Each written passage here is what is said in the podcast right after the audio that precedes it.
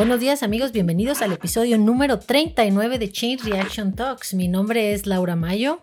Y yo soy Itzel Cadena y debido a todos los sucesos que se han dado últimamente, tenemos hoy el honor de poder organizar una mesa redonda entre algunos de los mejores organizadores de competencias aquí en México para que nos den un poquito de su perspectiva al respecto de qué es lo que nos depara este, a toda la comunidad de CrossFit en México después de este post-COVID. Eh, tenemos primero a Andy Farías, que ya lo hemos tenido por aquí. Hola Andy, ¿cómo estás? Hola, ¿cómo están todos? Otra vez. Otra vez por aquí.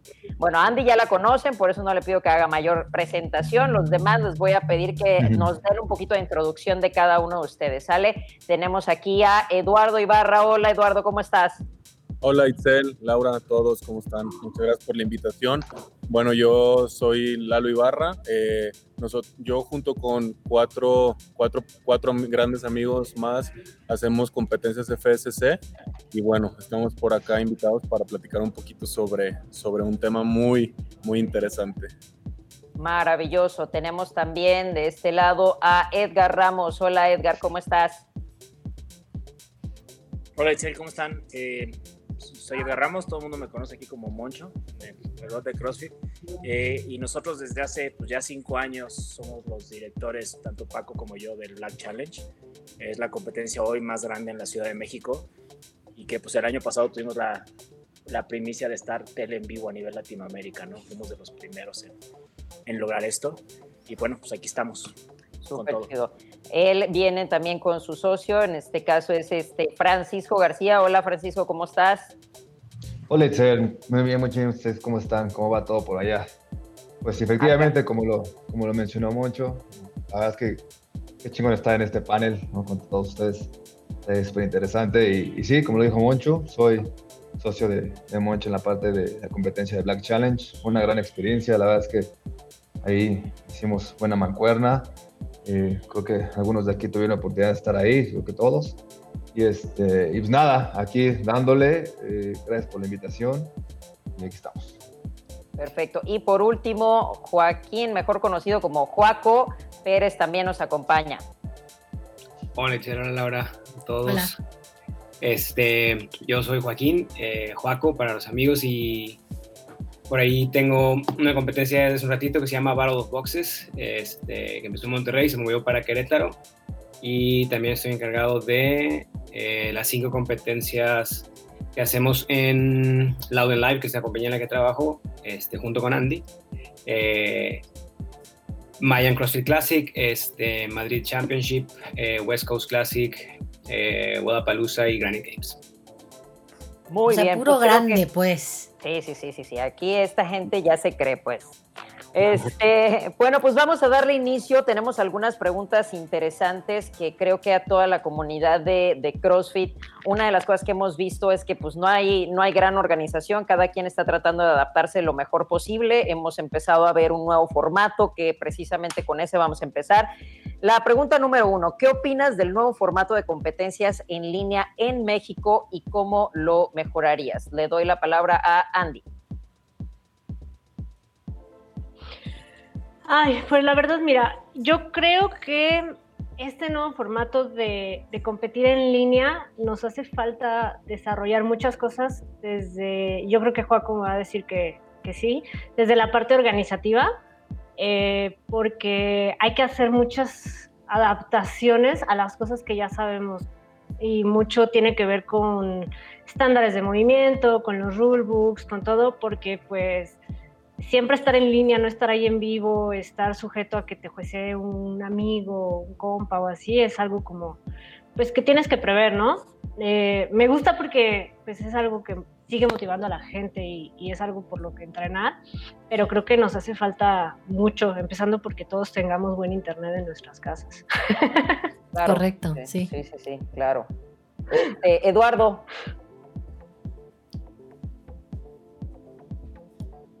Ah, creo que no, te escuchamos. Listo, no te preocupes, no te preocupes. definitivamente coincido con Andy eh, y me imagino que Juaco, Edgar y Francisco también no me dejarán mentir. Creo que el formato de una, hacer un, desarrollar una competencia en línea es muchísimo más complejo de lo que parece, ¿no? Definitivamente creo que el poder hacer una buena competencia presencial es bien complicado, el hacer una competencia en línea es todavía más complicado por muchísimas cuestiones técnicas y de, y de, ¿cómo se llama? Y de organización. Sobre todo el desarrollar una plataforma que te permita eh, tener todos los rankings en el momento, desarrollar eh, transmisiones en vivo, tipo Rogue, eh, la competencia de Rogue, que bueno, ellos, ellos desarrollan este tema a la perfección. Entonces, me parece que es una buena idea porque lo platicábamos atrás de cámaras antes de, antes de empezar la, la transmisión. Eh, la gente a partir de la pandemia tuvo una, una, una etapa de motivación en línea durante cierto tiempo pero a partir del tercer mes, cuarto mes, definitivamente la gente y uno solo se empieza a desmotivar si entrena solo en su casa y si no tiene alguien más con quien compartirlo, ¿no? Entonces, las competencias son una buena opción para poder seguir motivando a las personas a desarrollar este, este, este estado físico, salud mental, salud física, pero si queremos profesionalizarlo debemos de tomar en cuenta un chorro de cosas. Entonces, creo que sí es buena idea, pero si se hace de la manera correcta. Estoy completamente de acuerdo contigo. Digo, apenas he tenido una, una experiencia en una competencia que ya se dio aquí en línea.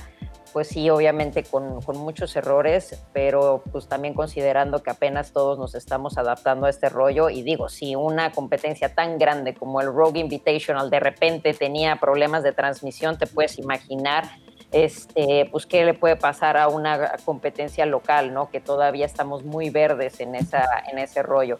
Eh, te doy la palabra, Edgar. Gracias, Itzel. Pues creo que coincido con todos. Eh, creo que tenemos el gran ejemplo de una evolución competencia en línea que existió, que fue el Open, ¿no? Y que hoy año con año ha seguido evolucionando y, no es una competencia en vivo como tal, ¿no? Sino es una plataforma que te permite evaluar a la gente y, y de ahí sacar el siguiente paso, que es una competencia presencial, o era una competencia presencial hasta el año pasado, o varias. Ese es el primer eh, punto, ¿no? El, el segundo, creo que, eh, como lo decía Lalo, el profesionalizar esto, que es al final cobrar algo, cobrarle un servicio a alguien que va a pagar por competir, por medirse, por hacerlo, creo que hoy estamos lejos o estamos en un corto tiempo todavía de, de empezar a aprender, ¿no? Si bien el Black, Bob, SSC llegaron a ser lo que son hoy por cuatro o cinco años de trabajo, de aprender y de estar tras bambalinas en los games, en regionales y aprendiendo a los mejores para poder lograr el ejercicio en, México, ¿no? Y, creo que el otro punto importante eh, es qué tanto la gente hoy tiene las cosas para poder hacer una competencia en casa. O sea, quizá hay estados que ya abrieron gimnasios, hay estados en los que no se ha podido abrir, hay gente que no tiene equipo. Entonces, ¿cómo puedes lanzar un estándar? Y que no sabemos si esto va a ser septiembre, octubre, noviembre. Todos esperamos que ya sea mañana, ¿no? Pero. Correcto. pero, ¿cómo pones un estándar de movimiento en air squats? ¿O vas a hacer una competencia de air squats, de push-ups? ¿Saben? Es un poquito mi pensar, ¿no? Pero sí creo que es la evolución, sí. Faltan muchos pasos, también faltan.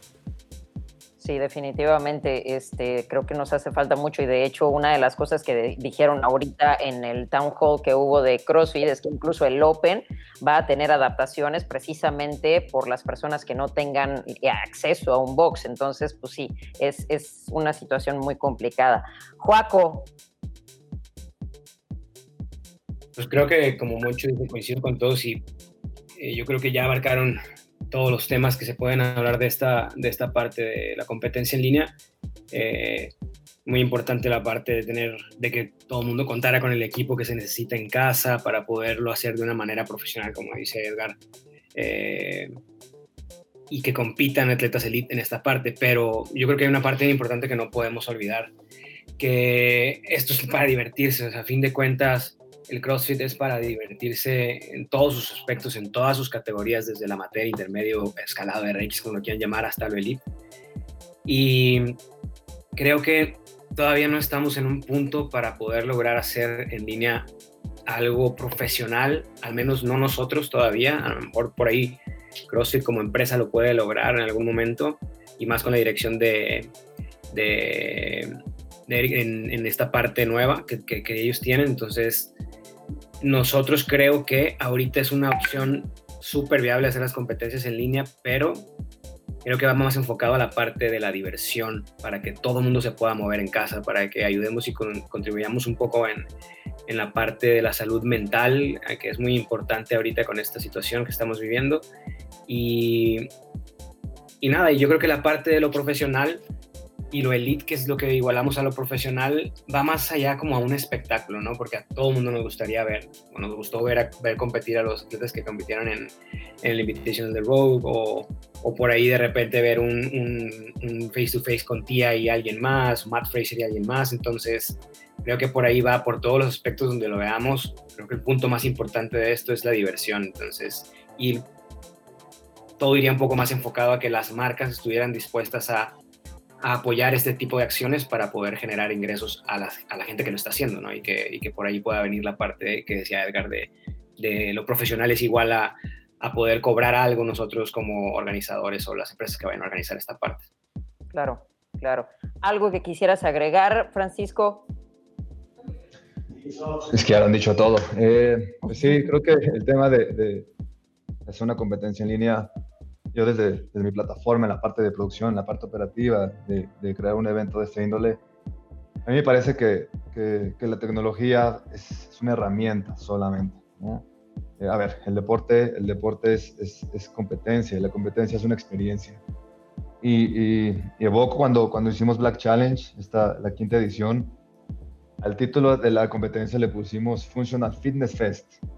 Realmente esa era la, la proyección que, que quisimos y le que le dimos. Un, festival es una, es una experiencia eh, totalmente omnicanal, totalmente eh, multisensorial, ¿no? Desde que llegabas, desde que eh, se registraban, en fin. Entonces, creo que el llevar a una competencia en línea, yo, yo, yo, yo, ayudaría, o más bien, traería esa tecnología para otros objetivos, como lo dijo Moncho, ¿no? Y lo han dicho para un ranking, para un open, para una experiencia eh, mucho más táctica, mucho más, mucho más chica. Pero llevar a una competencia eh, como, hoy todos, todos, todos las conocemos y, que tenga este impacto, definitivamente solo se puede vivir en vivo. ¿no? Y bueno, la verdad, la verdad, es que todo lo demás ustedes ya lo abordaron perfectamente. Es que yo también, o sea, vaya, como inexperta en el tema, y digo inexperta porque yo no sé absolutamente nada de CrossFit, en general creo que esta situación nos ha obligado a todos a tener que movernos a un territorio en donde no se puede, o sea, nadie estaba acostumbrado, habían, lo, platicaba con Itzel hace muy poco, había muchos, muchos gimnasios o negocios que no tenían ni siquiera sitios web, que ahorita se están viendo con la necesidad de entrar en ese, en ese, en ese mundo, en ese nuevo mundo y el marketing digital y todas estas cosas. No me puedo imaginar el resolver, el hacer una competencia que sea atractiva y que aparte llame la atención a los que no son fan, a los fans, a los que llevan a ellos metidos y como dicen, la falta de herramientas, de disponibilidad de las cosas, de saberle a pues pues a todo este rollo, ¿no? La verdad es que sí es algo como complex creo que un punto muy importante fue el que en este caso tocó Joaco, la parte de, la diversión. Y lo digo por esto, porque, por ejemplo, yo metí a, unos atletas en una competencia este, en línea que hubo aquí y tuvo un buen de problemas, que no empezaba a tiempo, que fue más tarde, que esto, que lo otro. A él realmente no le importaba y yo no lo metí para que ganara. Entonces yo le decía, mira, relájate y no pasa nada pero sí vi algunos elite que estaban teniendo ya pedos ahí, ¿no? O sea, que ya habían discusiones, oye, esto no está a tiempo, oye, esto no. Entonces, creo que una de las cosas en que se deben de enfocar este, los que se avienten a eso es considerarlo precisamente, como dijo Juaco, algo más de diversión que como un negocio que tú vayas a sacar algo de los atletas. O sea, buscar más bien un patrocinio externo, algo que sea completamente externo y que no el atleta se sienta que está perdiendo algo por una experiencia que no está valiendo la pena o que no está siendo quizá justa, porque es lo que vemos, ¿no? Dices, oye, acá mi compa sí me está juzgando bien cabrón y estoy viendo y a lo que yo percibo tú no estás bajando más allá de paralelo. o tú no hiciste tal rep. Entonces ahí ya se viene un pedo. O sea, si ya estamos hablando de que voy a ganar dinero, de que hay algo de por medio, ahí ya los humores y, el, y, cambia todo el rollo. Entonces, definitivamente estoy este, completamente de acuerdo con lo que dijo aquí Joaco. Hay que tratar de hacerlo más por un rollo de, diversión y motivación, a, como dijo también Lalo, para todas las personas que, pues, que sientan que tengan algo para que entrenar, pero no como algo tan competitivo, porque creo que ahí sí nos falta bastante. Vámonos a la siguiente pregunta. ¿Cuáles creen que serán los mayores retos para los organizadores de competencias post-COVID, después de este rollo? Andy. Híjole, primero que nada yo creo que eh, si, se va a pensar en seguir haciendo formatos en línea o formatos remotos, sí como dices, es garantizar igualdad de condiciones para todos, ¿no? Porque pues parte importante de por qué un evento sigue creciendo, y era justamente lo que decía Paco, ¿no? Es porque vives una experiencia pues, muy chingona y porque quieres regresar, ¿no? O sea, si te fuiste de vacaciones en un lugar bien padre, pues absolutamente quieres regresar. Si te la pasaste muy bien y se cumplieron tus expectativas de esa competencia, vas a volver y el evento va a crecer. Pero ahora post-COVID, eh, garantizar eh, que haya esa igualdad de condiciones para todos y que haya eh, condiciones de seguridad para todos, es yo creo que lo más complicado porque pues no estamos seguros ni en el súper ahorita. y no es por ser como eh, trágica o por ser como negativa, pero eh, controlar tanta gente o no nada más hablando de los competidores, sino controlar público, controlar quién entra, quién sale, a quién viste, o sea, a los coaches, a, a una gran cantidad de gente, al staff, todo es algo que pues aparte de que logísticamente requiere mucho trabajo, es más complicado porque los tiempos que vas a necesitar para todo van a estar más, más, más grandes, ¿no? Si antes se planea una competencia eh, tomando en cuenta las transiciones, ahora vas a tener que pensar que las transiciones son el doble o el triple. Y si la quieres transmitir, pues es peor porque te sale un segundito mal y todo tu escaleta, todo se rompió. Sí, es correcto. Lalo, pues igual, o sea, definitivamente creo que el reto más grande de las competencias en esta, en esta etapa que todavía estábamos viviendo, donde, donde es imposible prácticamente hacer algo presencial, es justamente eso. Voy, voy, regreso mucho también a lo que decía Juaco. Nosotros en, en FCC, pues digo, en mayo teníamos nuestra edición, nos movimos a noviembre y al no tener garantía de, ni de gobierno ni de la sede de poder desarrollar un evento presencial o masivo, eh, platicamos este, todos juntos y decidimos mandarlo a mayo. ¿Por qué? Porque al final no podíamos nosotros garantizar la seguridad al 100% de las personas que, que ya tenían su inscripción pagada, que querían venir a competir y que al final creímos que era eh, un tema más ético el, el, moverlo a mayo respetando un chorro de cosas y regalándoles una playera de edición especial bien padre a los que quisieran seguir con inscritos en la competencia. Pero volviendo, como les decía, un poquito a lo que decía Juaco de la diversión, nosotros estamos pensando en, en, hacer dinámicas para los equipos que están inscritos todavía en la competencia online y para las personas que no están inscritas también este, eh, y que quieran participar, en ganarse diversos productos y cuestiones como de patrocinadores y demás, sin realmente nosotros ver ningún beneficio económico y hacerlo totalmente gratis. ¿Por qué? Porque creemos mucho en eso, nosotros creemos en, en, en, entregarle pues una experiencia padre a las personas y sobre todo también seguir fomentando este tema de salud, ¿no? O sea, creo que nos dimos cuenta todos en la pandemia que México estamos por la calle de la amargura en el tema de salud y creemos que si nosotros podemos poner un, un granito de arena para poder fomentarlo y que la gente se siga moviendo, que haga dinámicas que para ellos sean divertidas, pues entonces así será, ¿no? Pero sí, definitivamente también como decía Andy, bien difícil, o sea, no creo que suceda una competencia presencial este año. Eh, por ahí andan aventando algún, algunos en, anunciar y, y, y programar. Esperemos que se pueda pero es súper complicado el tema de cuidar la seguridad y, ser responsable de tantos atletas y de tantas personas, híjole, nosotros no, no podíamos vivir con esa culpa. Sí, claro, la verdad es que sí se me hace como que es un rollo de, de voltear a ver a los más grandes, ¿no? Que están haciendo la NBA, la NFL, o sea, ¿qué está haciendo ese tipo de personas? Tú volteas a ver y dices, oye, gente que estás hablando de millones de dólares, están moviendo sus, este, sus temporadas completas, están haciendo esfuerzos, o sea, sobrehumanos para poder regresar de cierto modo. Y, y no puedes tú, acá, persona local, por decir, bueno, lo mío es más chiquito Sí, pero es que tú necesitas uno que se contagie para joder la vida. Nada más uno, no te hace falta más. Y es lo que hablábamos igual en el otro, en el otro episodio. La UFC que está gastándose la vida en tener un lugar apartado de la, del mundo. Encierran a sus peleadores dos semanas antes para garantizar que no haya contagios. Invierten millonadas. Y aún así ya tuvieron tres casos positivos. Entonces, ¿qué puedes esperar de una, de una competencia local? O sea, creo que eso que tú estás diciendo precisamente es como que es lo ético, es lo correcto, el no arriesgar a los demás nada más porque pues todos somos saludables, no nos va a pasar nada. Güey, igual y a ti no te pasa nada, pero ¿qué tal y tú vives con una persona vulnerable? Sí, claro. ¿Entiendes? O sea, es una cadenita porque pues recordemos que esta madre es contagiosa, ¿no? Edgar. Creo que hay un común denominador de al menos todos los que estamos aquí, que fue mover nuestros eventos o poner por delante la integridad de, nuestros, nuestra gente, ¿no?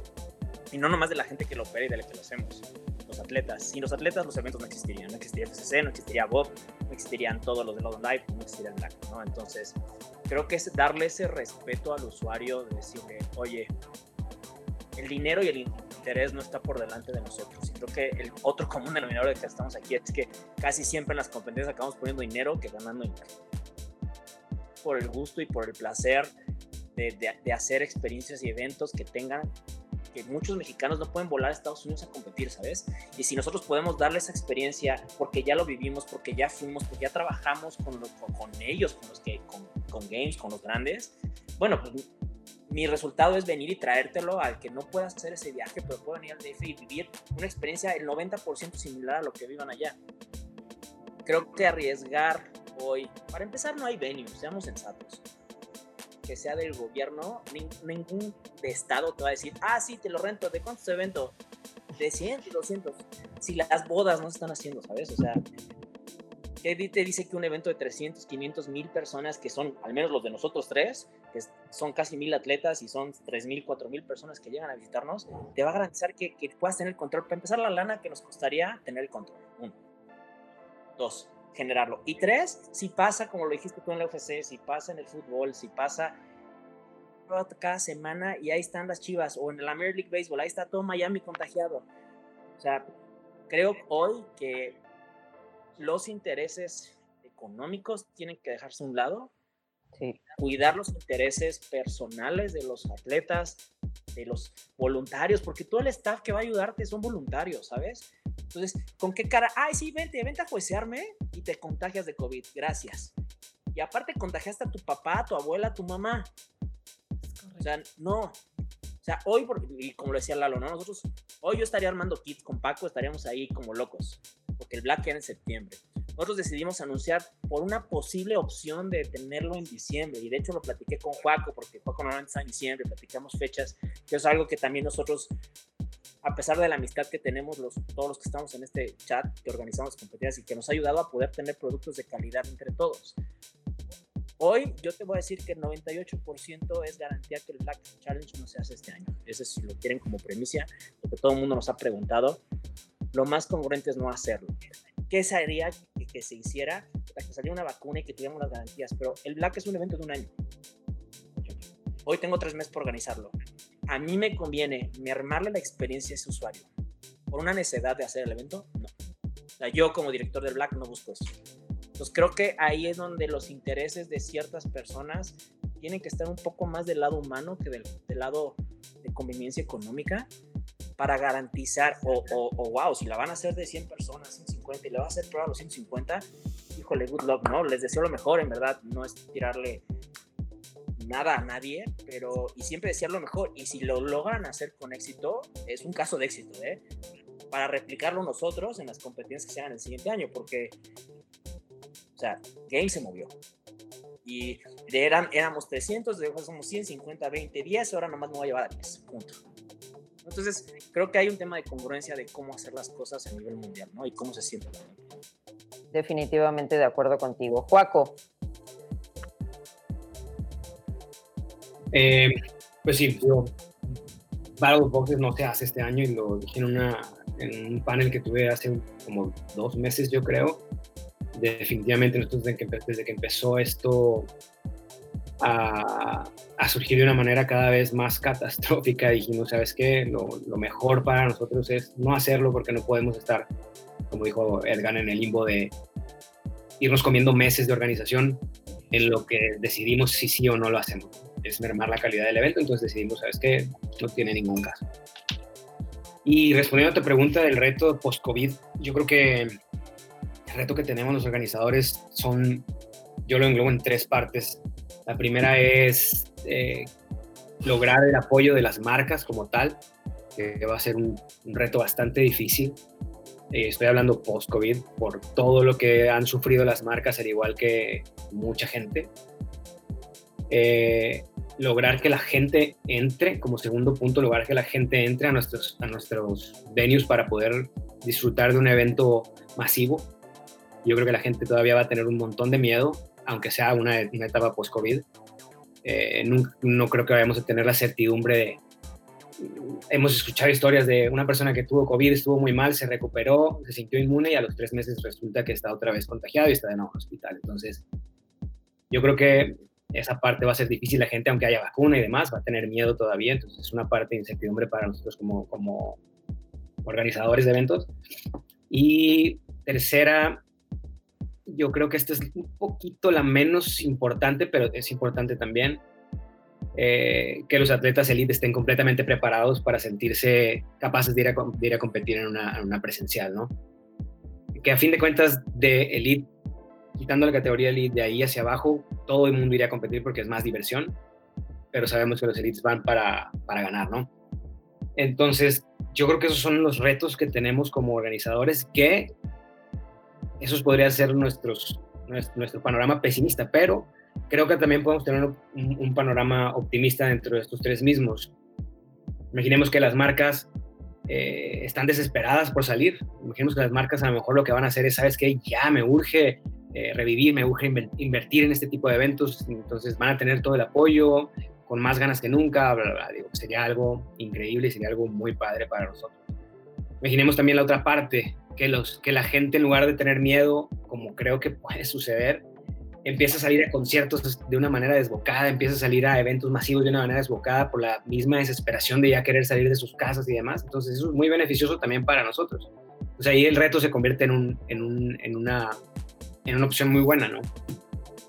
Y la tercera es que los atletas elite en realidad se estén preparando a conciencia ahora, sin tener ninguna presión de nada, de tener que competir en seis meses en una o en tres meses en la otra, sino con una calma y tranquilidad de estar eh, durmiendo lo que deben de dormir, eh, comiendo lo que deben de comer, entrenando lo que deben de entrenar en la comunidad de su casa, con su familia, este, con paz mental en algunos aspectos.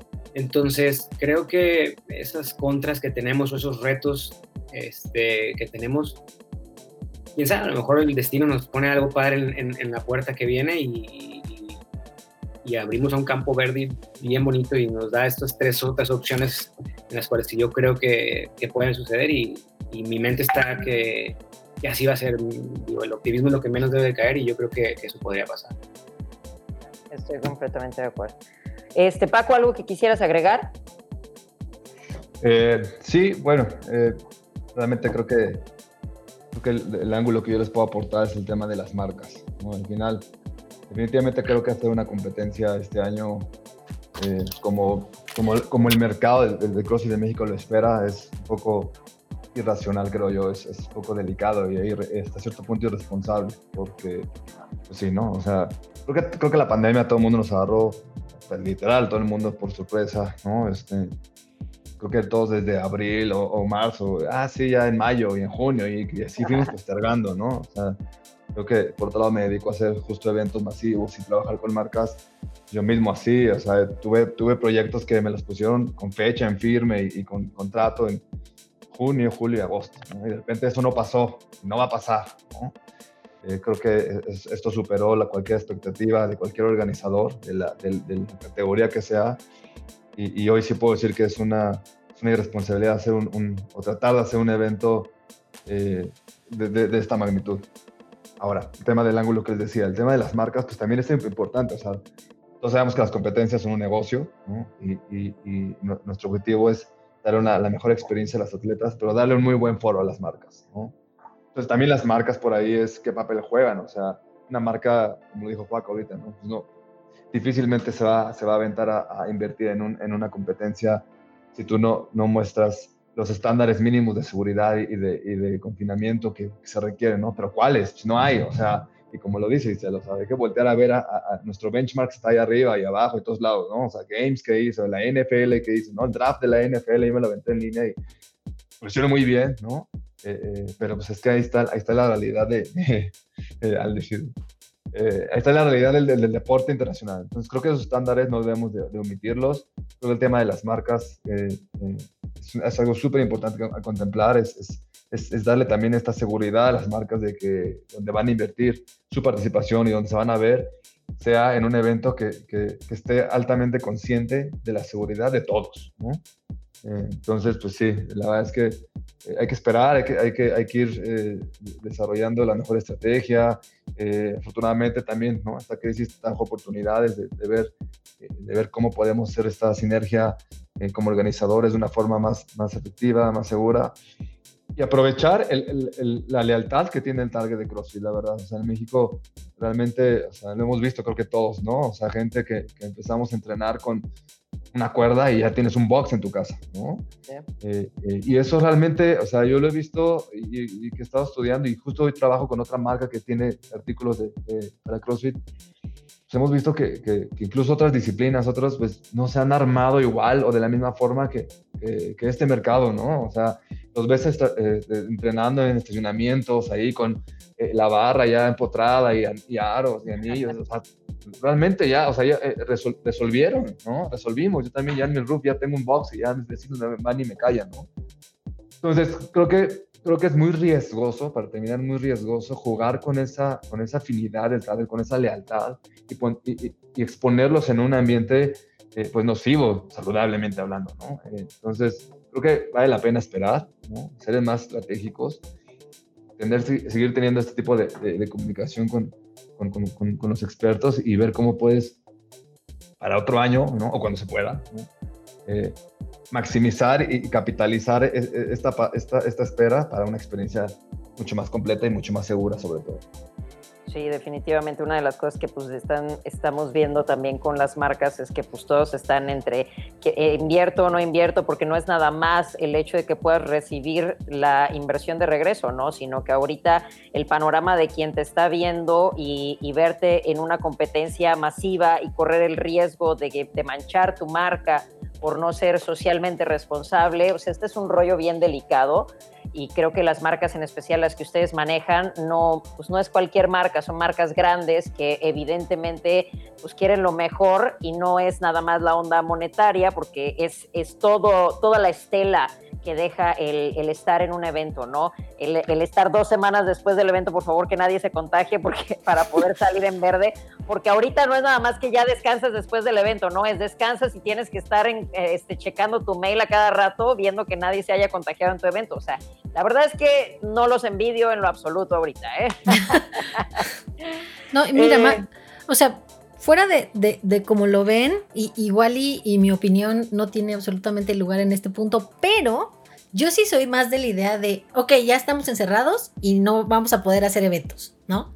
Digo, yo no hago eventos, pero estamos encerrados, no podemos hacer eventos y hay que buscar la manera. Pero yo siento que sí hay una pequeña ventana de oportunidad para innovar y mejorar las cosas. Igual y no hoy, igual y no mañana, igual y no dentro de un mes, pero se prevé que salgamos de este rollo en eh, el segundo o el tercer Q del año que viene, ¿no? Más o menos. Más o menos. Más o menos. Y, si hablamos, ajá, esperamos, así como con los deditos bien cruzados y, los, y, todo bien, pero como, como, también decían, es posible que la gente tenga miedo de volver a ir, de ir a un evento masivo. Entonces, tenemos más o menos un año para poder innovar en todo este rollo de cómo mejorar los eventos online o cómo buscar la manera de hacer eventos que sean atractivos para tanto las marcas como los eh, atletas y capitalizar toda esta situación de, de, salir adelante en el caos, ¿no? En un nuevo formato. En un nuevo formato, vaya. Así es. Ok, esto pues creo que todos me lo han respondido, pero de todas maneras vamos a tratar de, de, unificarlo. ¿Ves viable hacer competencias este año? Y si tu respuesta es no, ¿cuándo crees que es el mejor momento para regresar? Y porque me sonó bastante así como de primaria, ya sé, güey. Ah, Andy, es todo tuyo. Desarrolla. No, yo no veo viable. Eh, un punto muy importante, incluso hasta en el regreso de los gimnasios, fue, no sé, yo siempre me guío todo por el calendario escolar. Entonces ya sabías que el año escolar siempre empezaba a tal fecha y tal fecha eran vacaciones y, aunque no estés en la escuela, como que ya sabías que eran vacaciones, ¿no? Entonces yo siento, por ejemplo, eh, que si las escuelas no han regresado, pues nada más puede regresar, ¿no? Porque pues no se tienen las condiciones ni para lo más básico que es la educación, pues menos vas a tener condiciones para hacer eventos muy, muy grandes. Y, y así como dice Laura, hay mucha, mucha oportunidad para hacer cosas este, muy padres. No te puedo decir una fecha porque sería como poner una expectativa que a lo mejor ahorita no es realista. Yo también espero que ya empezando el, el 2021 ya todo esté como más en orden y todo. Eh, pero aún así yo siento que uno de los puntos muy importantes es que eh, no había como una unificación de, por ejemplo, de categorías, ¿no? En algunas de las competencias. Eh, y a lo mejor tener calificatorios en línea mejor hechos, innovando con todo esto que está pasando, eh, poder sentarnos a platicar, poder idear estrategias para que todos estemos en las mismas condiciones, va a hacer que cuando regresemos crezcan los eventos de manera pareja, ¿no? Y ya no encuentres eh, un evento que está desproporcionalmente distinto a lo que ya conocemos como, como el fitness funcional. Porque digo, a final de cuentas, yo creo que los elites son la parte de espectáculo que nos encanta ver, que es como cualquier otro deporte, pero todo lo demás sigue siendo salud y todo lo demás sigue siendo pues, cuidarse a uno mismo yo te digo, sinceramente no, tampoco no quiero poner una fecha porque pues yo decía que ya que esto iba a durar tres meses y ya vamos para eso. Correcto. ya sé, todos. Sí, sí, sí, es correcto. La verdad es que ahorita ya, ya todo el mundo le está tirando un volado, pero ahorita que mencionas lo de las categorías, eso, vaya, se me hace como que de lo más importante que puedas este, unificar en las competencias en, en México, porque definitivamente tú ves de repente intermedios que en otras competencias sería el principiante y en otras competencias, digo, un intermedio de Guadalajara, aquí es RX.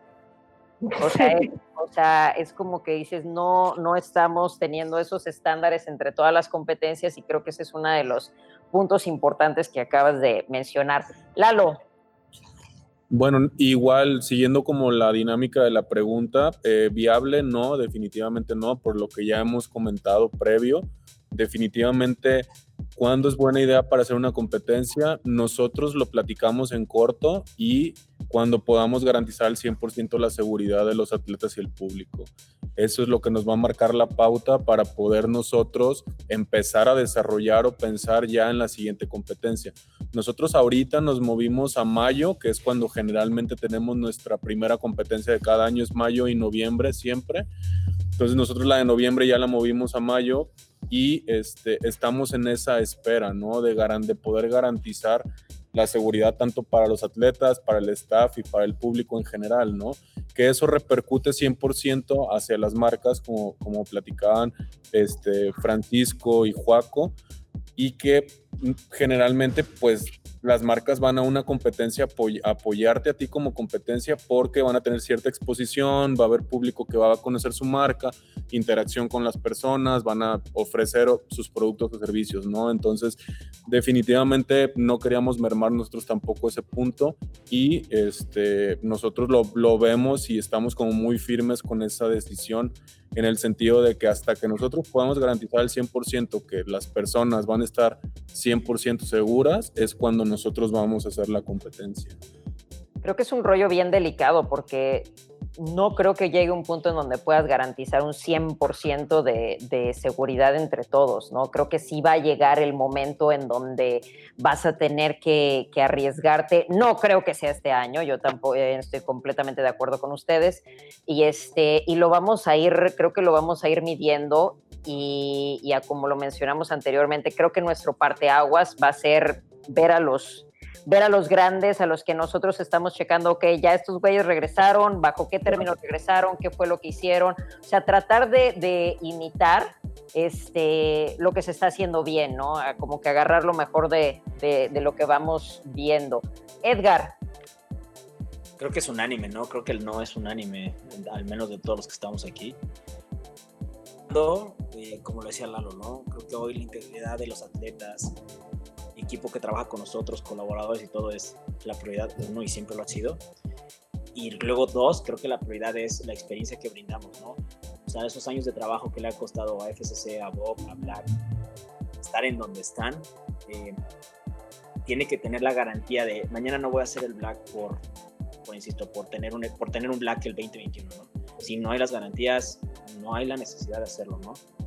Eh, pero también creo que todos nosotros como humanos y la parte humana va a llegar un punto que va a ser más fácil adaptarnos a lo que estamos viviendo que, y vivir y aprender a vivir con el virus. Es más, yo creo que primero vamos a aprender a vivir con el virus que la vacuna y que el gobierno nos diga qué hacer y demás.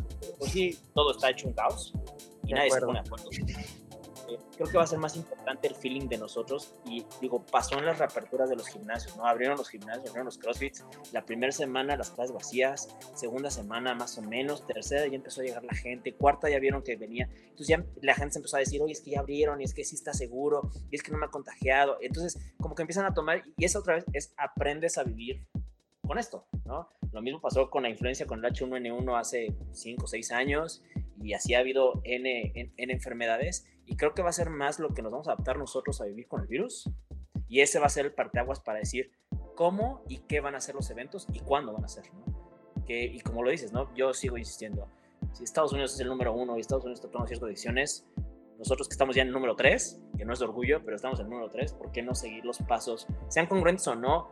O sea, las marcas dependen, muchas de las marcas patrocinas dependen de lo que les diga Estados Unidos. Entonces, si allá le dicen que no, pues no va a haber dinero acá, menos.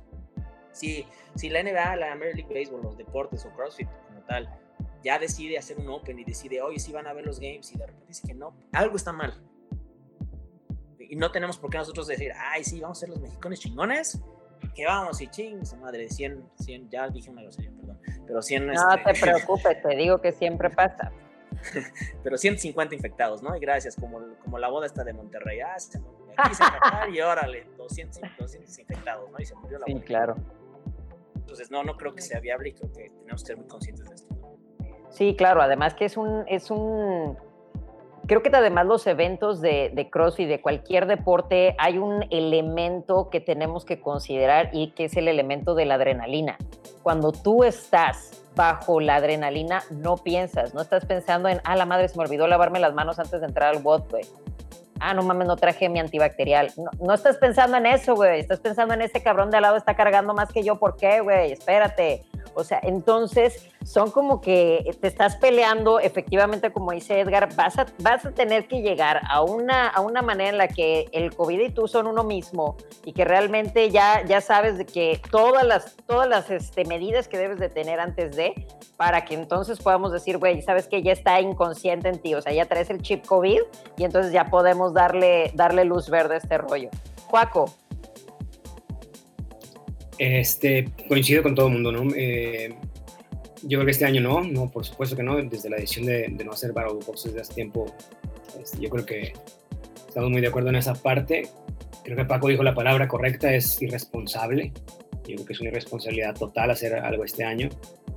Eh, y para cuándo veo viable, es especular y es aventurarse a decir algo, pero lo tienes que hacer, como decía Itzel hace ratito también. Digo, hay un momento en el que nos vamos a tener que arriesgar y dentro del riesgo va a ser el menor, por supuesto, este, tomando en cuenta todos los aspectos, salud, económicos y demás.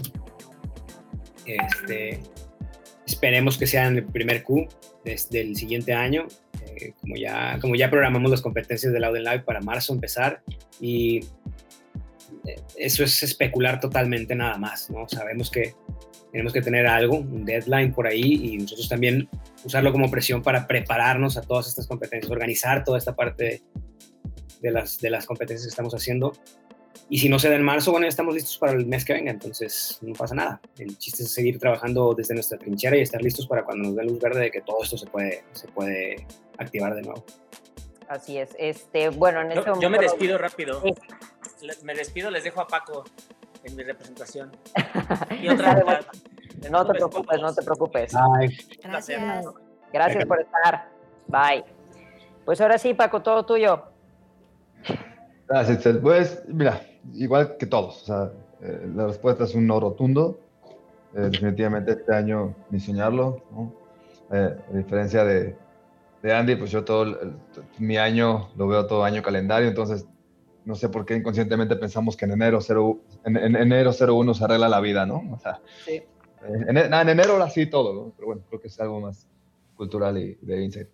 Eh, ¿Cuándo? No es como el lunes empiezo. Es como el lunes, exacto, el lunes empiezo a entrenar. eso es religioso. Así. Eh, Moncho y yo prácticamente llevamos todo el año platicando del tema. En algún momento dijimos, sí, sí, vamos a hacerlo, hay que moverlo por ahí de, de, abril. Pensábamos que lo íbamos a mover un mes, dos meses después, o sea, octubre, noviembre. Creo que por ahí está, hubo pláticas con, con, con, con ustedes para saber cuándo. Hoy la realidad es, no sabemos. O sea, probablemente se, se, se, mueva la fecha, la fecha de Black es en septiembre. entonces probablemente sea para septiembre del, siguiente año. Bueno, eso es lo que esperamos. Esperamos que para septiembre del siguiente año ya sea otro panorama, sea otro escenario. Eh, definitivamente, aunque exista la vacuna, aunque existan eh, ciertas normas que ya se pueda ¿no? operar parcialmente o en su totalidad, eh, el riesgo debe ser calculado todavía más. ¿no? al final, una competencia, organizar una competencia yo que veo la parte de la operación y la producción, pues tengo que pensar en todo. Tengo que pensar en, en, desde los carriles, a qué distancia ponen las barras, el rig, las gradas, el, este tour que me aviento todos los, los, eventos con protección civil, ingenieros, todo eso, estoy a expensas de que 24 o 6 horas antes de la competencia me diga, no va, pues es una son, días que no duermo, o sea, no duermo, ¿no? Porque ellos detectan algo que esté fuera de la norma y adiós, no tienes competencia. Entonces, a ese riesgo le aumentas el tema de, la salud, ¿no? Y además es un deporte de, de, contacto con, con objetos, eh, eh, no sé, operativamente también, estar limpiando los, los las barras, el rig, etcétera, pues es, es, es, realmente inoperable y si la experiencia se puede, se puede pues, no sé, caer, ¿no? Entonces, Respuesta sí, definitivamente este año no, es, fue rotundo y, la, fecha que esperamos que, esto se retome, afortunadamente el Black es en septiembre, entonces esperamos que para septiembre del siguiente año, eh, pues ya, y pues tenemos bastante tiempo para, para, planearla y, e ir viendo, ¿no? Como dicen, ir viendo qué, qué se hace a nivel global para agarrar los mejores hallazgos y, y replicarlos o mejorarlos. Estoy completamente de acuerdo. Bueno, ya casi terminamos, ¿sí? Sí, sí, Lau, dale. Yo, yo quería hacer una pregunta, porque ah, yo soy fan, como ya han escuchado, yo soy fan del fútbol. Entonces, en Europa sí están haciendo, eh, eh, pues se acaba de ser la final de la Champions y de la Europa League también y así, y ellos tienen eh, también protocolos que están haciendo, obviamente lo están haciendo a puerta cerrada, pero para que los futbolistas se puedan abrazar y tener sus momentos homoeróticos en el partido, eh, todos están, eh, a todos les hacen pruebas para que puedan hacer todo ese trip. Y yo como inexperta en este les pregunto a todos ustedes, ¿hay eventos en Europa? Porque creo que Europa va mucho más adelante que nosotros en, en este rollo. Entonces, si hay eventos en Europa de CrossFit, ¿qué están haciendo? Eh, sí. Ustedes tienen a Madrid. Igual ya te puedo dar. Ajá. Ya hubo un antecedente que fueron los que se llamaban Torian Games, que también fueron en España. Eh, afortunadamente, España, como dice Laura, es uno de los países que como que más rápido quiere salir de la pandemia. Eh, y el ayuntamiento de, de todas las ciudades allá, creo que no sé cómo se llaman. No son estados, pero de allá. Provincias. Eh, tienen un nombre. Este, se ha portado, la verdad, muy, pues, ha ayudado mucho a que la gente empiece poco a poco a volver a la normalidad.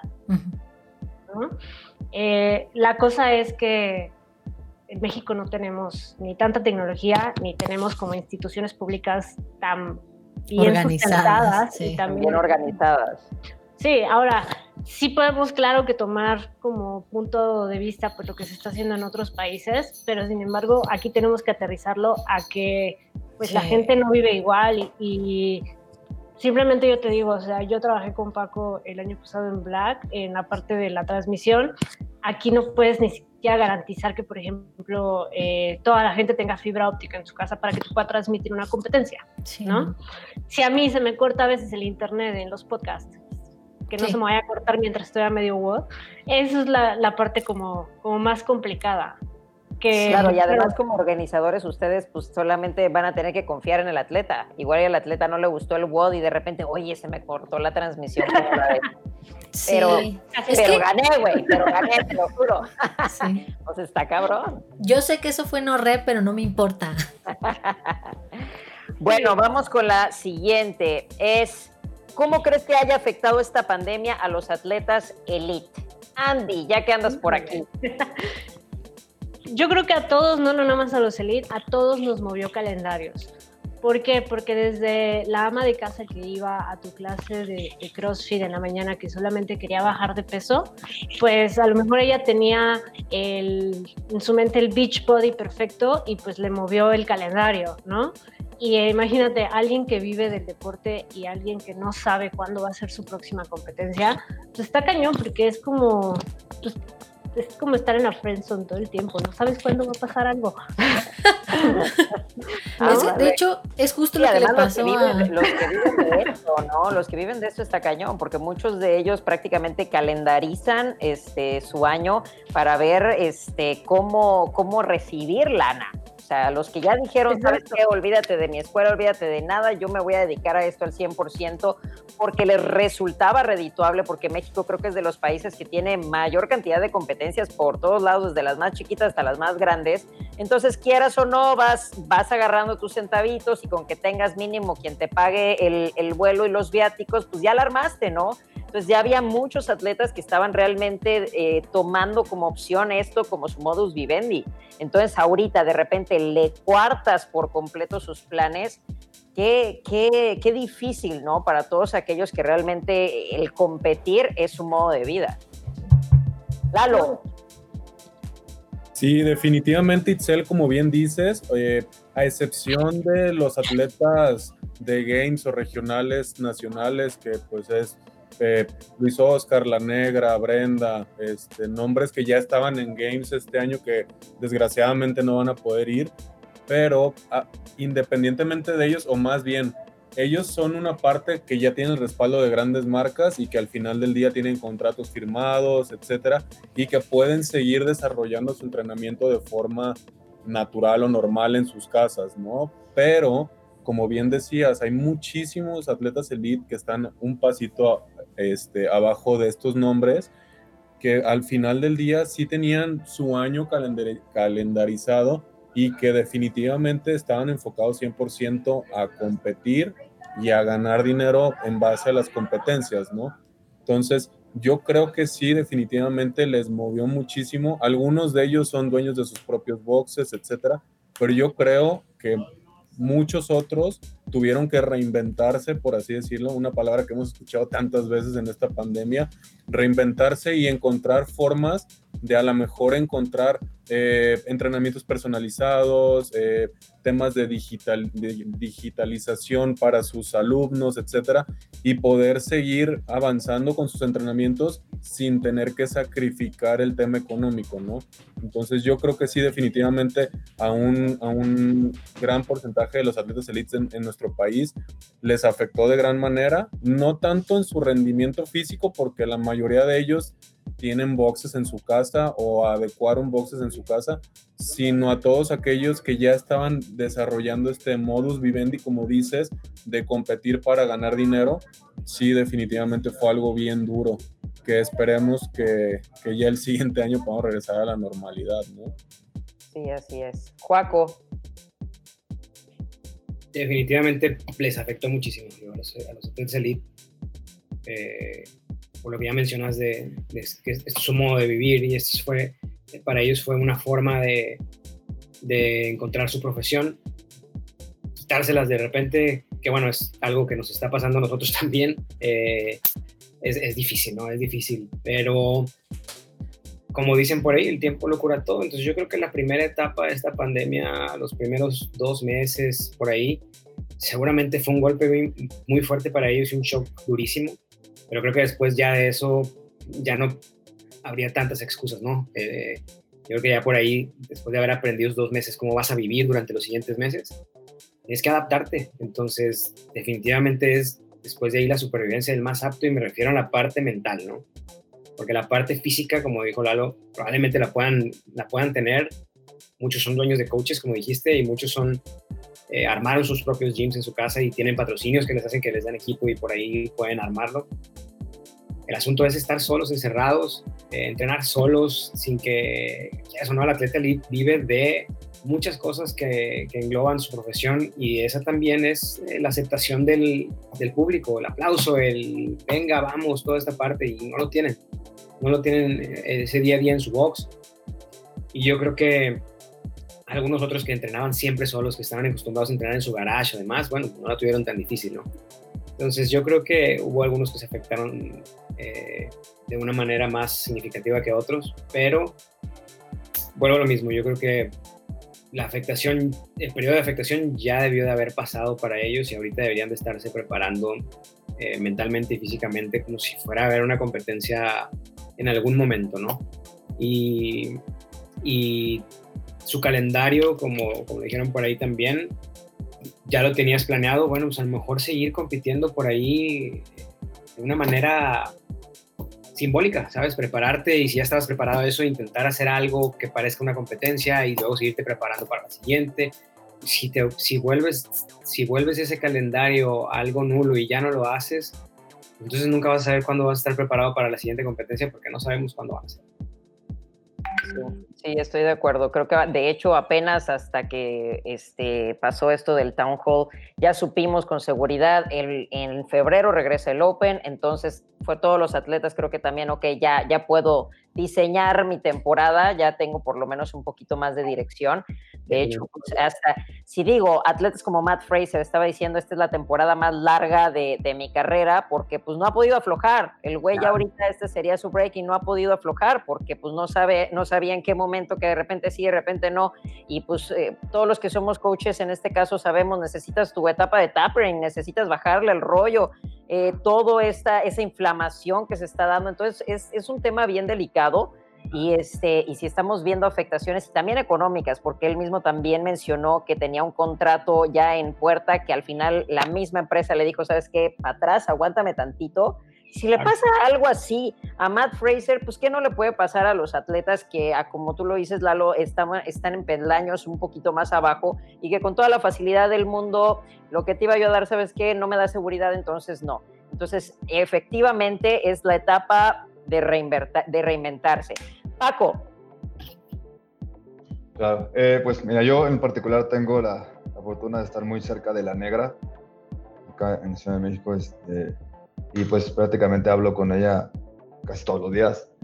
Y, la, he vivido, ¿no? La he vivido así desde que clasificó a, los Games ahora en Brasil y, me mandó fotos y mira, y, este, y pues fue como un, momento muy, muy, muy chido, ¿no? Para, para todos, obviamente para ella. Y de ahí, o sea, como todo este altibajo de, emociones, de, que sí, es que no, pero a ver qué va a pasar. Y, eso, pues obviamente, como dice Juaco, anímicamente pega cabrón, ¿no? O sea, al final, el hábitat de, los elite es, es, un box, o sea, no es como nosotros, yo al menos que entreno de, hobby, mi hora al día y ya, y sé lo que se siente, ¿no? Pero, pero pues los elite, su hábitat, viven para esto, ¿no? Como dices. Y también en términos de, que también lo mencionaron, ¿no? De, negocio, pues es una forma de capitalizarse. Ellos durante el año se capitalizan con las competencias, ¿no? Y es como su, también su sensor de que están viendo a su, a, su, a, sus, competencia, porque además es muy fácil seguirlos, son tres, cuatro, cinco, ¿no? Y, se van poniendo parámetros. Entonces, todo esto que no están viviendo, lo económico, lo mental, ¿no? Este, el que no puedan tener un parámetro de, de avance, ¿no? Su, su, su atleta rival está entrenando en casa y pues no es fácil medirlo. Y, ellos mismos, ay, mira, fue competencia y ganó, uy, híjole, le fue bien, ¿no? Entonces creo que sí, ellos tienen que trabajar mucho la parte mental, definitivamente. Eh, pero creo que es un cliché, ¿no? Siempre se dice, no, la mental, la mental, pero creo que este año en especial para ellos, eh, además del físico, que como dicen, ¿no? Fraser está aventando una temporada doble, pero lo mental es, es, clave para ellos. O sea, ellos tienen que ser muy, muy cabeza fría, eh, muy, muy enfocados. O sea, o sea, no sé, de repente yo ahí me, me, medio el lago de coach con la negra, ¿no? De, oye, pues, negra, no aflojes, o sea, no aflojes, o sea, yo lo que digo, no aflojes, no sabes, o sea, tienes una probabilidad de ir a los games, probablemente sí, ¿no? O sea, no sabes qué va a pasar, no pierdas, no bajes el ritmo, ¿no? Entonces, pero sí, o sea, anímicamente sí, sí, hay días que, que se le ve, ¿no? Y pues, yo digo así que de lejos de, negra, pues aquí estoy, ¿no? Palmadita y, y ponte a entrenar, pero pues, sí, la verdad es que, que es bastante difícil para ellos. De hecho, yo creo que digo, yo me, me conozco la gran mayoría de los atletas elite, este, más porque creo que soy un viejo lobo de mar.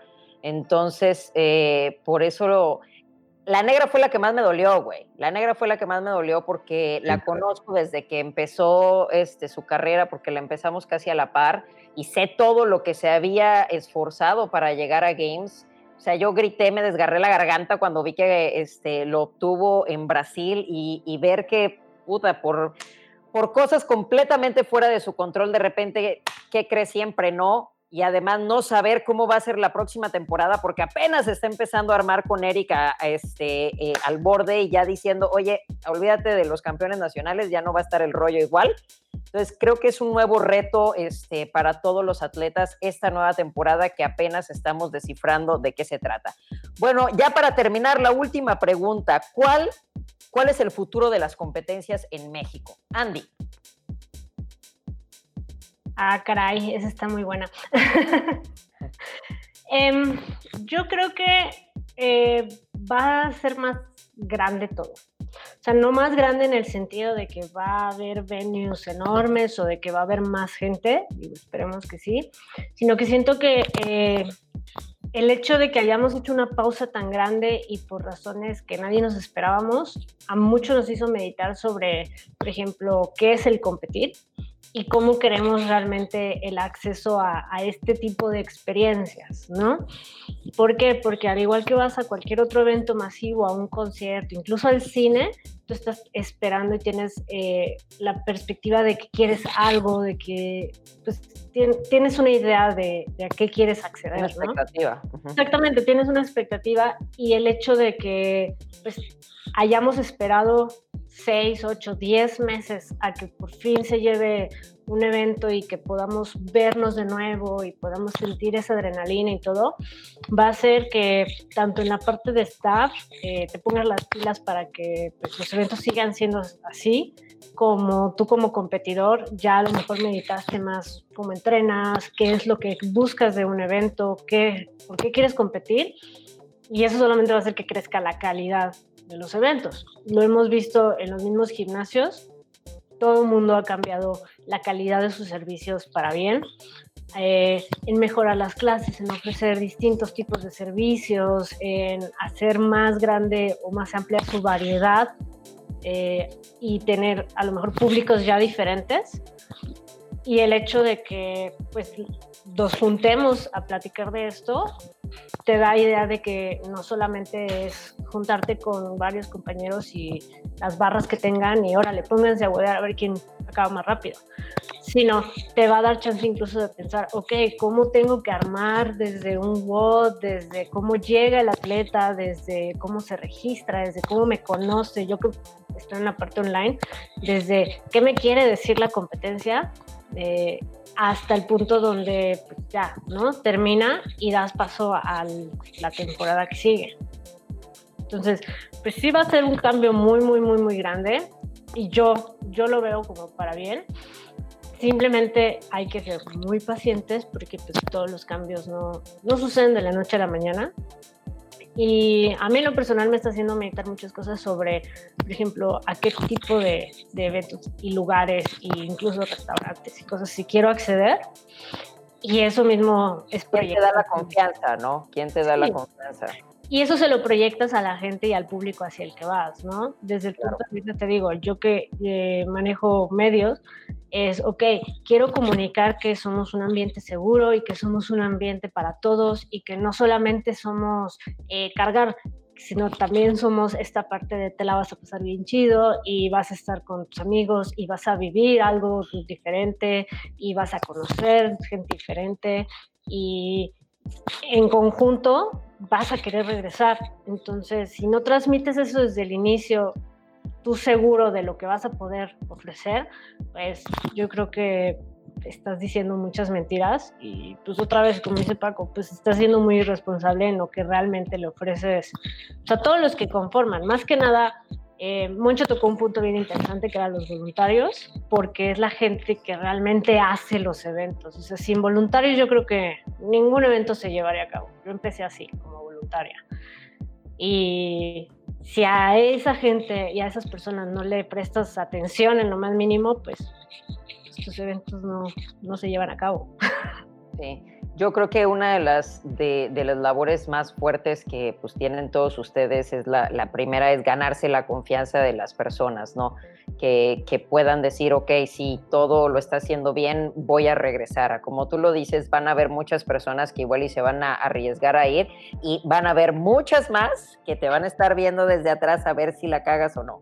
Porque siempre van a estar esperando a que llegue el primer güey y yo desde acá me voy a esperar, si no la cagas me aviento y si la cagas voy a decir, en, voy a empezar en Facebook, oye, este cabrón, yo le dije, porque siempre salen los sabios después del primer putazo, ¿no? Entonces, pues es parte de, así que yo creo que va a estar muy cañón para, para quien sea el primero en aventarse, para ese y este va a estar muy interesante. Lalo, Gracias, Itzel. Este, pues sí, definitivamente yo creo que el futuro de las competencias en México, particularmente en nuestro país, es brillante. Creo que sí, definitivamente se viene una etapa muy buena para las competencias en el sentido que las personas estuvieron tanto tiempo guardadas y tanto tiempo en sus casas sin poder de verdad vivir esa experiencia y adrenalina y emociones que te provoca competir, que definitivamente el futuro es muy bueno. El tema de la salud, como ya lo habíamos platicado, la misma pandemia eh, provocó que nos diéramos cuenta en el país de este grave problema y muchas personas van a empezar a desarrollar su tema de salud, tanto física como mental, para estar mejor y no ser tan propensos a alguna enfermedad tan grave como esta. Y también como dice Andy, ¿no? O sea, al final es poderle garantizar a las personas, como ya también lo mencionamos, la, la seguridad de que estamos haciendo las cosas bien. Nosotros siempre lo, hemos platicado, digo, por acá con Juaco, con Moncho y con Luis Enrique, que nuestro, nuestro objetivo principal es crear una experiencia tan grata tanto para el atleta como para el público. Entonces, a medida de que nosotros podamos lograr ese objetivo y podamos eh, hacer que las personas se sigan divirtiendo de manera segura, va a hacer que las competencias sigan creciendo. Y sí, como tú también bien dices, Itzel, creo que tienes toda la razón. Muchísima gente va a ser súper selectiva en sus, en, su, en sus competencias. Porque si bien decías también, en México, si mal no recuerdo, hasta el año pasado existían alrededor de 170 competencias en un año. O sea, imagínate la cantidad tan grande. Conoces, eh, güey, de las que conoces, porque además aquí hay hasta las del municipio, la de la de la colonia, o sea, competencias de crossfit hay hasta para tirar para arriba, güey. Muchísimas. Entonces, definitivamente sí creo que las personas se van a ser más selectivas a la hora de prepararse para una competencia y van a buscar cuáles son las que les entreguen esta experiencia tanto para divertirse como de seguridad, como deportiva, etcétera, ¿no? Entonces, yo sí creo definitivamente que el panorama es bien alentador para las competencias en México. Nosotros estamos como muy conscientes de eso y no nos queda más que echarle todas las ganas, eh, pensar a futuro, desarrollar nuevas estrategias y seguir, seguir creciendo, ¿no? Al final, eh, nosotros siempre hemos sido también mucho de la mentalidad, digo, lo hemos platicado mucho con, con Juaco, con Luis Enrique, con Moncho, que llevamos una relación muy cercana en competencias, de que en conjunto podemos lograr más, ¿no? Entonces, juntos podemos desarrollar nuevas ideas, nuevas cosas que van a hacer que las competencias crezcan y que sean mejores. Eh, eso yo le veo como el panorama general de las competencias en México. Y aprovecho, me tengo que correr. Este, muchísimas gracias, Laura, por la invitación. Compadrito, un abrazo. Andy, gusto verte. Francisco, un placer, no te conocía. Pero bueno, eh, de verdad, este, un gusto. Lalo. Ustedes y, y, estamos por acá pendientes. Nos vemos en la próxima. Gracias, Lalo. Gracias. Este, pues yo creo que Lalo tiene mis notas ahí porque me, me, quitó la palabra de la boca del futuro de las competencias. este, que, era, que es brillante, muy brillante y lo cambio por prometedor porque sigo yo con la parte del optimismo, entonces yo creo que cuando todo esto pase eh, va a haber una explosión en, en la demanda de, de este tipo de productos y la oferta creo que en México en específico es de muy buena calidad. Entonces, creo que tenemos para cubrir sin problema esa demanda y la oferta que tenemos ahorita es experiencia de primera mano que, que nadie tiene en toda Latinoamérica, me puedo atrever a decir que lo que, lo que hacemos en, este, en este país, en, la, en el aspecto de, del CrossFit en específico, estoy hablando, no, no lo hace ningún otro en todo la TAM. Entonces creo que el futuro aquí es muy brillante por la experiencia que, con la que contamos en cada una de, las de las trincheras en este país, en este ámbito.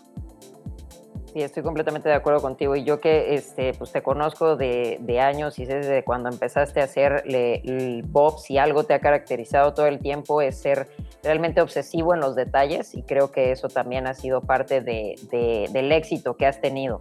Entonces, este, creo que tienes una chamba bien grande, la neta. Creo que la tienes, la tienes difícil pero el mismo hecho de que confían en ti, confían en las competencias que ustedes están haciendo, pues les pone eh, los dos balanzas, ¿no? Una carga bien pesada, como dijo Andy, de la expectativa de las personas y pues a la vez yo creo que esto va a servir para que se vayan limpiando muchas de las competencias y queden las que realmente este, le metan profesionalismo y que vean que no solamente es el hacer por hacer una competencia, sino que queden las que realmente están dedicadas a ofrecer el entretenimiento junto con la parte de seguridad y profesionalismo que pues, se necesita en cualquier evento, ¿no? Paco. Sí, eh, pues igual que todos, ¿no? Creo que el, futuro es, de las competencias de México es muy alentador. Definitivamente es, es, oportunidad para, elevar la, la industria. Al final es una industria eh, que es todavía de nicho en México. Eh, yo recuerdo mucho cuando, cuando hicimos Black Challenge el año pasado y lo platiqué con Moncho y le dije, güey, si le vamos a entrar, vamos a hacerlo bien, vamos a hacerlo mejor. Vamos a darle un, un, un upgrade a la, competencia y que se convierta en una experiencia única cuando recuerdo ese día, el otro día, cuando, cuando hablamos ese día, lo primero que pensé fue cómo va a ser el siguiente año. ¿no? Ahora, ¿qué tenemos que hacer para el siguiente año? luego, luego el chip fue cómo lo vamos a hacer mejor, ¿no?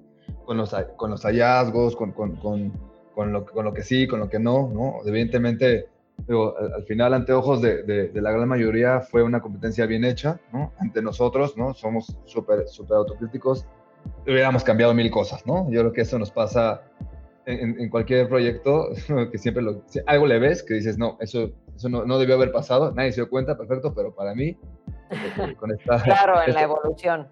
En la evolución no, no debió haber pasado. Entonces, ahora, ¿no? Justo como lo dijo también Andy, la expectativa es el triple, ¿no? O sea, la experiencia debe ser bold, pero por tres, porque hay un, obviamente un, un tema de que este año no hubo, no hubo las esperadas. Eh, pues el atleta quiere eh, eh, vivirlo otra vez, ¿no? Tanto los elites como el resto de la población deportiva. Entonces, pues nada, o sea, ponernos a chambear, creo que hay muy buena oportunidad para todas las competencias, para todas, ¿no? Desde la número uno o 700, ¿no?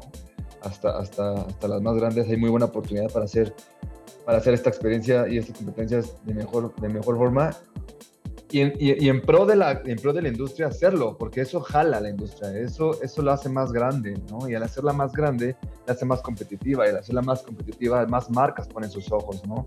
Y las que ya están ponen más presupuesto, ¿no? Y cuando entran las competencias les va mejor, ¿no? Entonces, pues creo que a todos nos conviene, ¿no? O sea, desde el que hizo su primera competencia este año el año pasado, de 20 personas en su box, hasta las que estamos hablando, pues eso nos ayuda a todos, ¿no? Entonces, también por ahí... Eh, valorar cómo unificar, ¿no? Eh, experiencias, criterios, parámetros, eh, marcas, calendarios. ¿no? calendarios, ¿no? O sea, para, para, no hacerlo justo eso, ¿no? Otra cosa de, la, también de las que pienso es que creo que también el, mindset de las competencias o, el propósito de las competencias debe cambiar, ¿no? El propósito, cuando me, digo propósito, es sí, un poco la visión de la competencia, ¿no? Si, si, si, si sabemos que la mayoría empezó eh, funcionalmente por negocio, creo que el propósito y viene muy de la mano con, con, lo que se vive en marcas de otros deportes o de otras cosas. Pues si tú tienes un propósito o la competencia tiene un propósito muy fuerte y muy poderoso, automáticamente va a generar una experiencia muy buena. Entonces, pues por ahí el mindset de las competencias debe tener otro propósito, ¿no? Otra de las cosas que mí creo que va a ser muy bueno, y también lo dijo Andy, es comunicar, ¿no? Muy responsablemente y con cierta anticipación cómo va a ser esa experiencia, ¿no?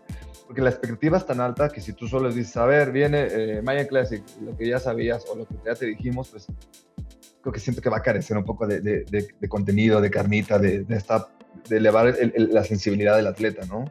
Yo creo que por ahí eh, una, una, oportunidad muy buena para todas las competencias y los que organizamos es comenzar a, desarrollar un plan, ¿no? Y, tiene que ser, tiene que ser eh, por diseño, eh, un, plan que, que, vaya alimentando ¿no? al, al, atleta, ir como de la mano, ¿no? Si, si lo puedo decir de una forma, ir de la mano del atleta desde ahorita, escuchándolo, irle dando información, teniendo feedback para que la, la, expectativa sea en paralelo y no solo sea, ah, llegué a, a Bob o llegué a Black Challenge y Ay, pues lo mismo, ¿no? Cuando para nosotros la, la, competencia fue pues, majestuosa. Completamente diferente, sí.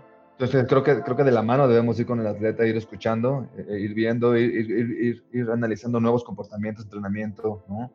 nuevos insights por ahí.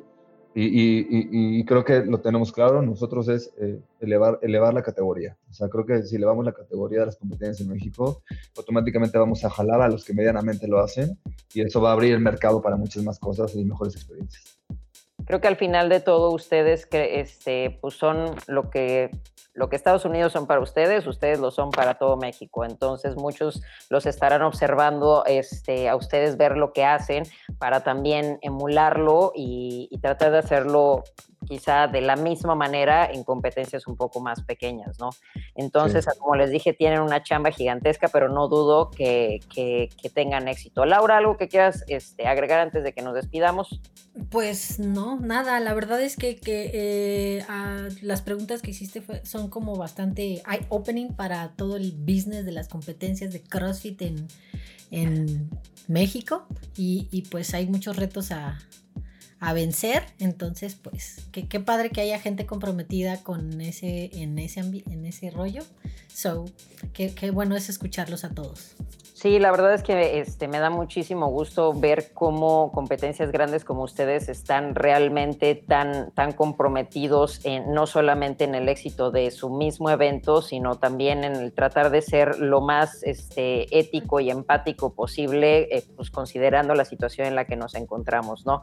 Les quiero agradecer gigantescamente el haber venido para acá, el, el, darnos un poquito de su tiempo y el pues darle información a toda la comunidad de CrossFit de México, que creo que pues desgraciadamente no ha habido este, este tipo de comunicación para los que están esperando competencias y piensan que viene, que va, que qué es lo que va a suceder. Entonces creo que ahorita van a tener un panorama más claro y también pues van a saber de la mano de las personas que organizan nuestras mejores competencias qué es lo que nos depara este, el futuro de CrossFit en México. De nuevo les agradezco por su tiempo y no sé si alguno de ustedes quiere agregar algo más. No, nada. No, muchas, gracias por, muchas gracias por la invitación. Sí, solamente agradecer, Itzel, y que, qué padre que tengan este, este foro también para, para, para el canal de, de CrossFit, que de repente por ahí está un poquito olvidado y la gente también necesita tener información, ¿no? Pues cuando quieran, este es su podcast, aquí los vamos a, tener cuando gusten, ya saben, están súper invitados. Tienen a una súper fan de, del podcast, entonces, fan del CrossFit. ya sé, ah, sí, Andy es, Andy es siempre mi, mi, mi Pepe Grillo para todas las noticias. Pues eso ha sido todo por hoy, amigos. Gracias a todos los que nos están escuchando. Nos vemos en nuestro siguiente episodio. Ah, espérate, espérate, espérate. Tiempo, tiempo, tiempo, tiempo. ¿Dónde los encuentran en redes sociales? Ciertamente, ¿cómo se Andy. Yo estoy como Andy.farías. Eh, también síganos en Mayan Classic, por favor. Paco. Sí. Yo estoy como Paco con seca en Instagram y bueno, ahí, ahí los recibimos y pueden ver muchos de los upgrades que hacemos. Paco. Yo en Instagram como Joaco Waco, J-O-A-K-O, W-A-K-O, y sigan todas las redes de Mayan, Madrid, Granny, todo lo de lado live, todo, todo eso. Síganlo porque hay un montón de información y, ahí nos bien padre. Ahora sí, Laura, ya me puedo despedir. Ya te puedes despedir. Síganos en nuestras redes sociales, síganos en Facebook, Instagram. maldita sea, renuncio. Siempre, siempre. Ay, bueno, nosotros estamos como Chain Reaction, ya lo saben, porque si no, no podrían estar escuchando este episodio. Es correcto. All right. All right, amigos, nos vemos hasta el siguiente episodio. Gracias. Bye. Bye. Bye.